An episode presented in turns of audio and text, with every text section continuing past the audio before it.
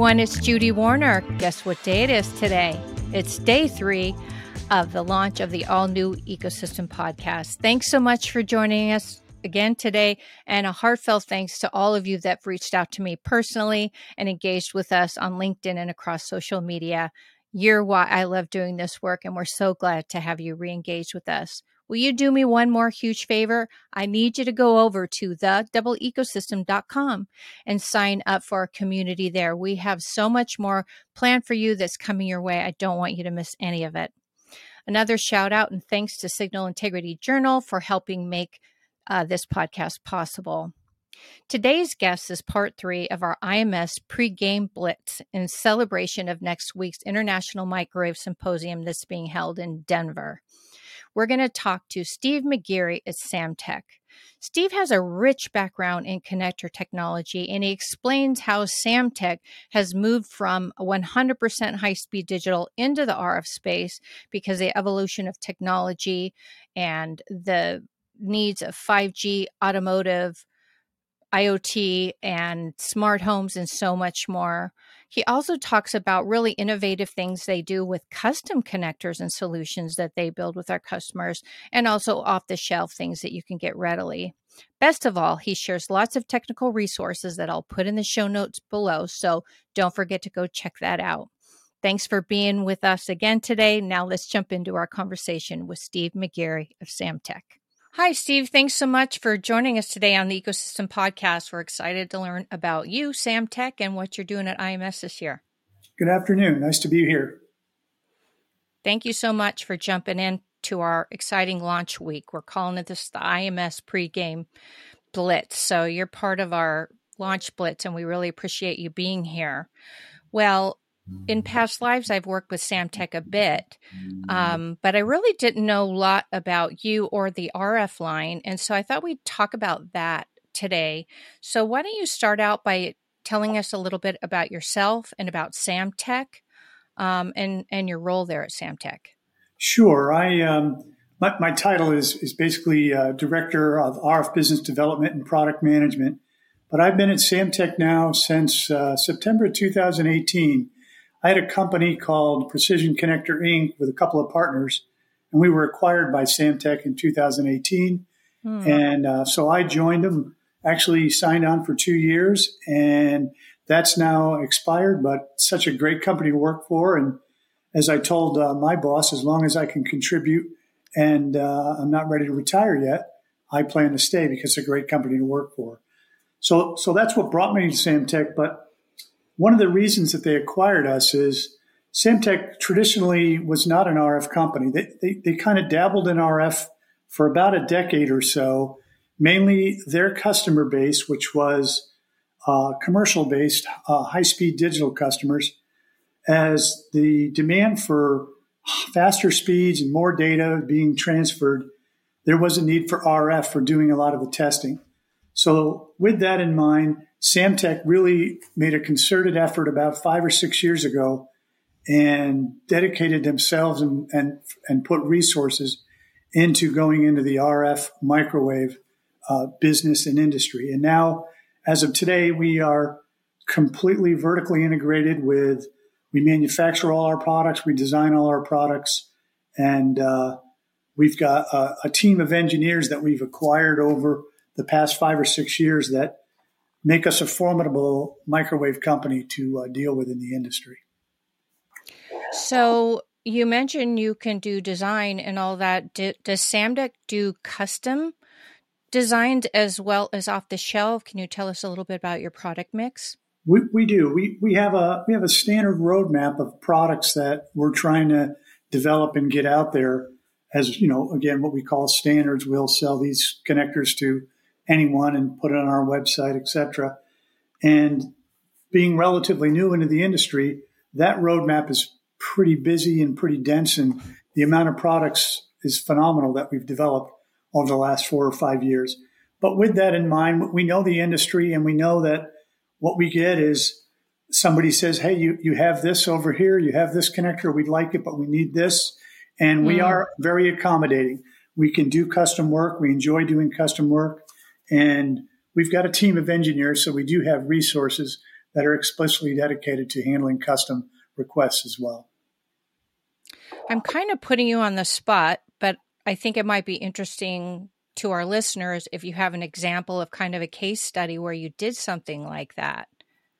Yeah, we, we have a uh, we have a, a, military customer that we dealt with that uh, they deal with phased array radars, and they had a they had an application, uh, and it required uh, there was very little space.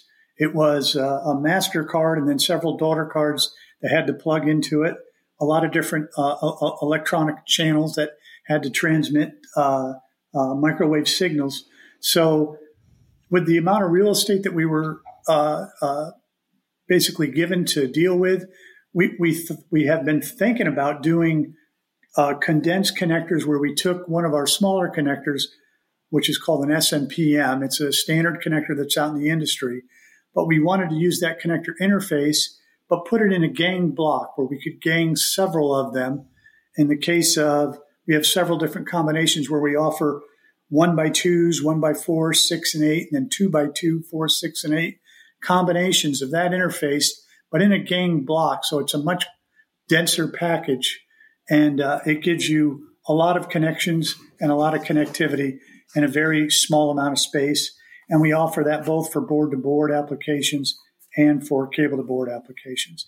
But that came about via a customer and a custom request blending in with a standard product that we were thinking about doing. And now uh, we actually have that product on our website, mm. and we'll be promoting it this year at IMS. We'll have we call it our oh. Magnum Magnum RF is what we call the uh, that's the uh, the name for the series. But we're going to be promoting all of that product at IMS in Denver, so you'll be able okay. to see it there. So maybe for more my education than our listeners, but when you say gang block, I'm picturing a ribbon cable, multiple heads. Is that what you're talking about? Is that what gang blocking is? Well, by gang blocking means that most of the time a connector interface and the connector itself, the, the guts of the connector is inside an out an outer connector body. Right. That has a, that has a threading mechanism or in some cases a push on mechanism, which this connector is a push on that okay. mates to another connector out there. What okay. happens is with those when, when you start getting those connector bodies into a small space of real estate, they start getting to where space is limited because of the outer body. So what we did is we it. took that outer configuration and then we took the guts of the standard connector and we put them in a much smaller package, but we put multiple interfaces or multiple connectors within the same housing so that uh, it, it's about half the space. In other words, if, if you took eight SMPM connectors and lined them up on a board and mated them uh, next to each other, uh, are that that same eight connections we could do in about half the amount of space with the with the uh, the ganged block that we use. And is space consideration the biggest part of that, or not necessarily performance? It is. I mean, r- right now there's a lot of drivers that are driving really all all microwave connectors, cable assemblies, etc are being driven by frequency. Frequencies are all going up higher and higher. And then size is also a big factor. There's less and less, there's less and less size available for these high frequencies and what these people are using this for. So that's become a premium. So all of the new products, not just from us, but from our competitors as well, are really focused around trying to get the best performance up to the highest frequency in the smallest uh, package possible for uh, for the different applications that are out there. It's a relentless drive. It just never stops. I always think, oh, we're, we've topped out. That's it. No, we always seem to find a way to keep busting through these things. You know, it's been a while. I'm sort of re entering the RF space. It was something that I was part of for quite a while 10 plus years.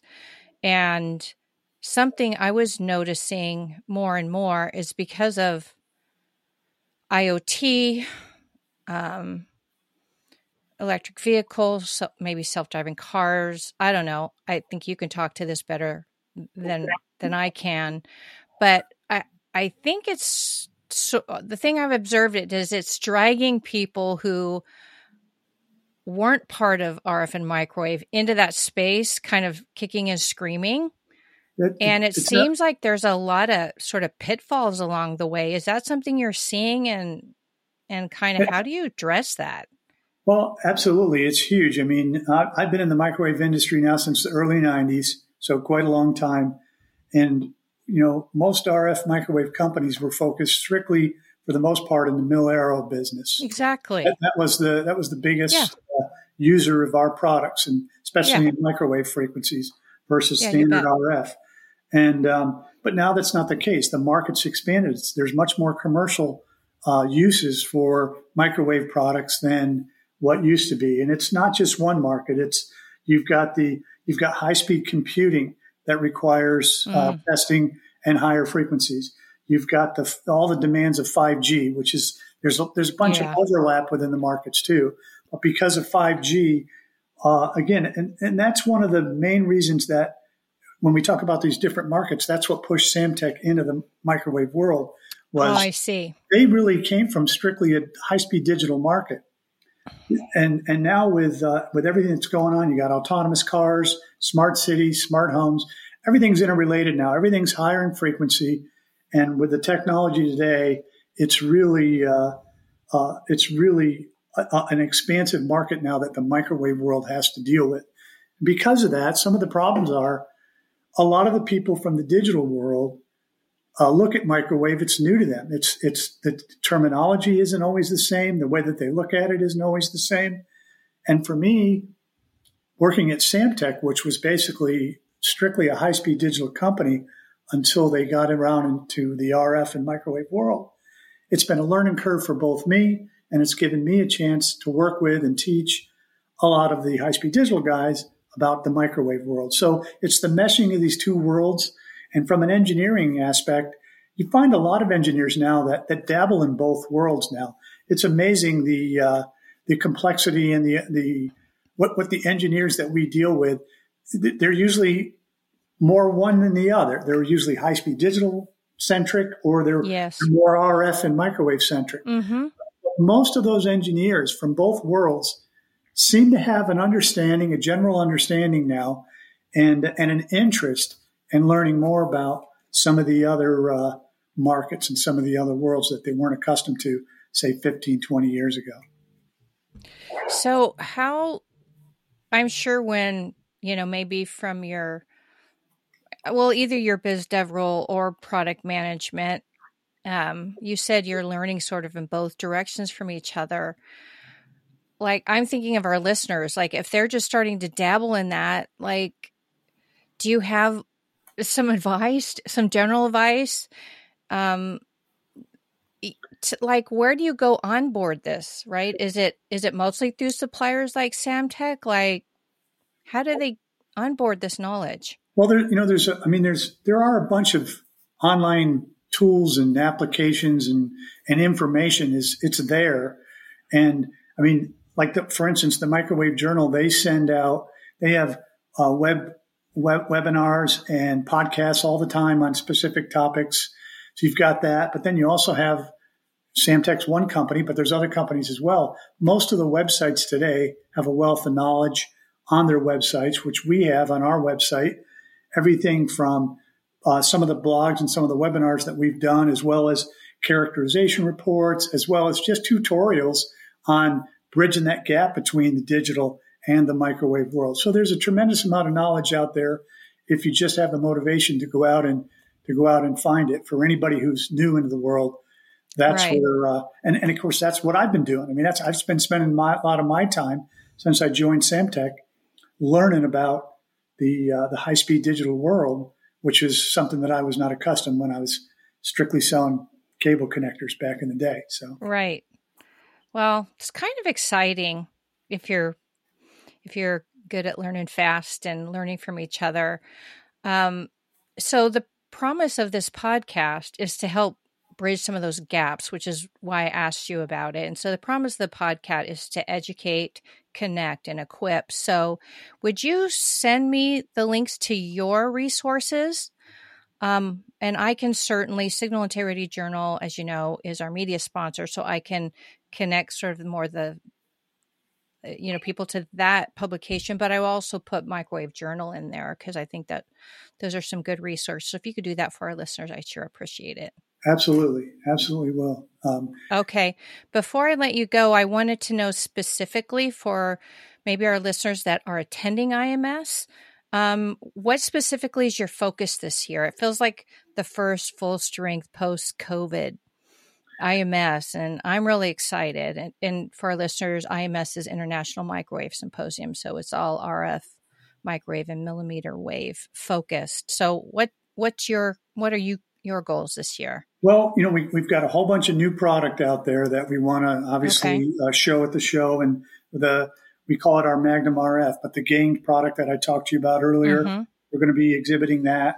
We've also got uh, a lot of new cable and cable assemblies that we're promoting all the way up to 90 gigahertz and 110 gigahertz product that wow. we have in development. So we've got all of our all of our high frequency stuff. We also have a um, we're going to have a we have a new product that's that's really an R and D project right now. It's not released. We're not selling it to a specific customer, although we are working with one in development. But it it it's a, a flexible waveguide, which again, when you when you talked about and I don't want, don't want to dwell on this too much, but you were talking about the, um, how do the two worlds collide. Samtec's yeah. a very flat company, and we have guys that are in another engineering group that had an idea, and they came up with this flexible waveguide, which is really an RF microwave product. But it actually wait. What's a flexible waveguide? I don't get it. I'm okay. trying to picture that in my mind. Well, wait. When you think of waveguide, typically a waveguide, it looks like plumbing. It's it's it's hard. Right hard metal, and it's uh, it's very um, rigid, but it's it's hollow, and it t- it's a transmission line without any center conductor. It's basically an airline that uh, the signal mm, transmits okay. from point A to point Z. Well, what okay. we did was we took a we took a cable, we took a cable, and it has a dielectric, which is in, in, in this case it's a foam dielectric that we use, but uh, we took a cable, we removed the center conductor, so it's a waveguide. There's no cable center conductor to it. I but see. it can transmit the signal, but it's bendable, it's flexible. So it, it gives you a lot more flexibility that a standard waveguide don't won't do. But it goes much higher in frequency. Uh, the, the waveguides that we're talking about right now, we have one in development that's going to go to 90. But after that, it will the, the next band that we'll be looking at is going up to about 145 gigahertz. So it's that's it's, crazy it's beyond where standard coax can't go, and uh, and give you great product with low loss. That's amazing. Well, as you know, right the the the how, how do you say it? That air is the you know fastest path. Exactly. Um, so it sounds like you're taking advantage of that, and then and then making it flexible, which I imagine has space saving capabilities and all kinds of stuff. But but as I mentioned, this came out of a completely different engineering group, and this is where this is where sometimes thinking outside of the box. You know, typically you've got these guys and they they've got tremendous experience. They're very knowledgeable engineers, but they look at things from what they have experience in, and then you take this other group of guys that overlap each other, and they come up with something that that is completely uh, unique that's that nobody ever has done before. So we're pretty excited about it.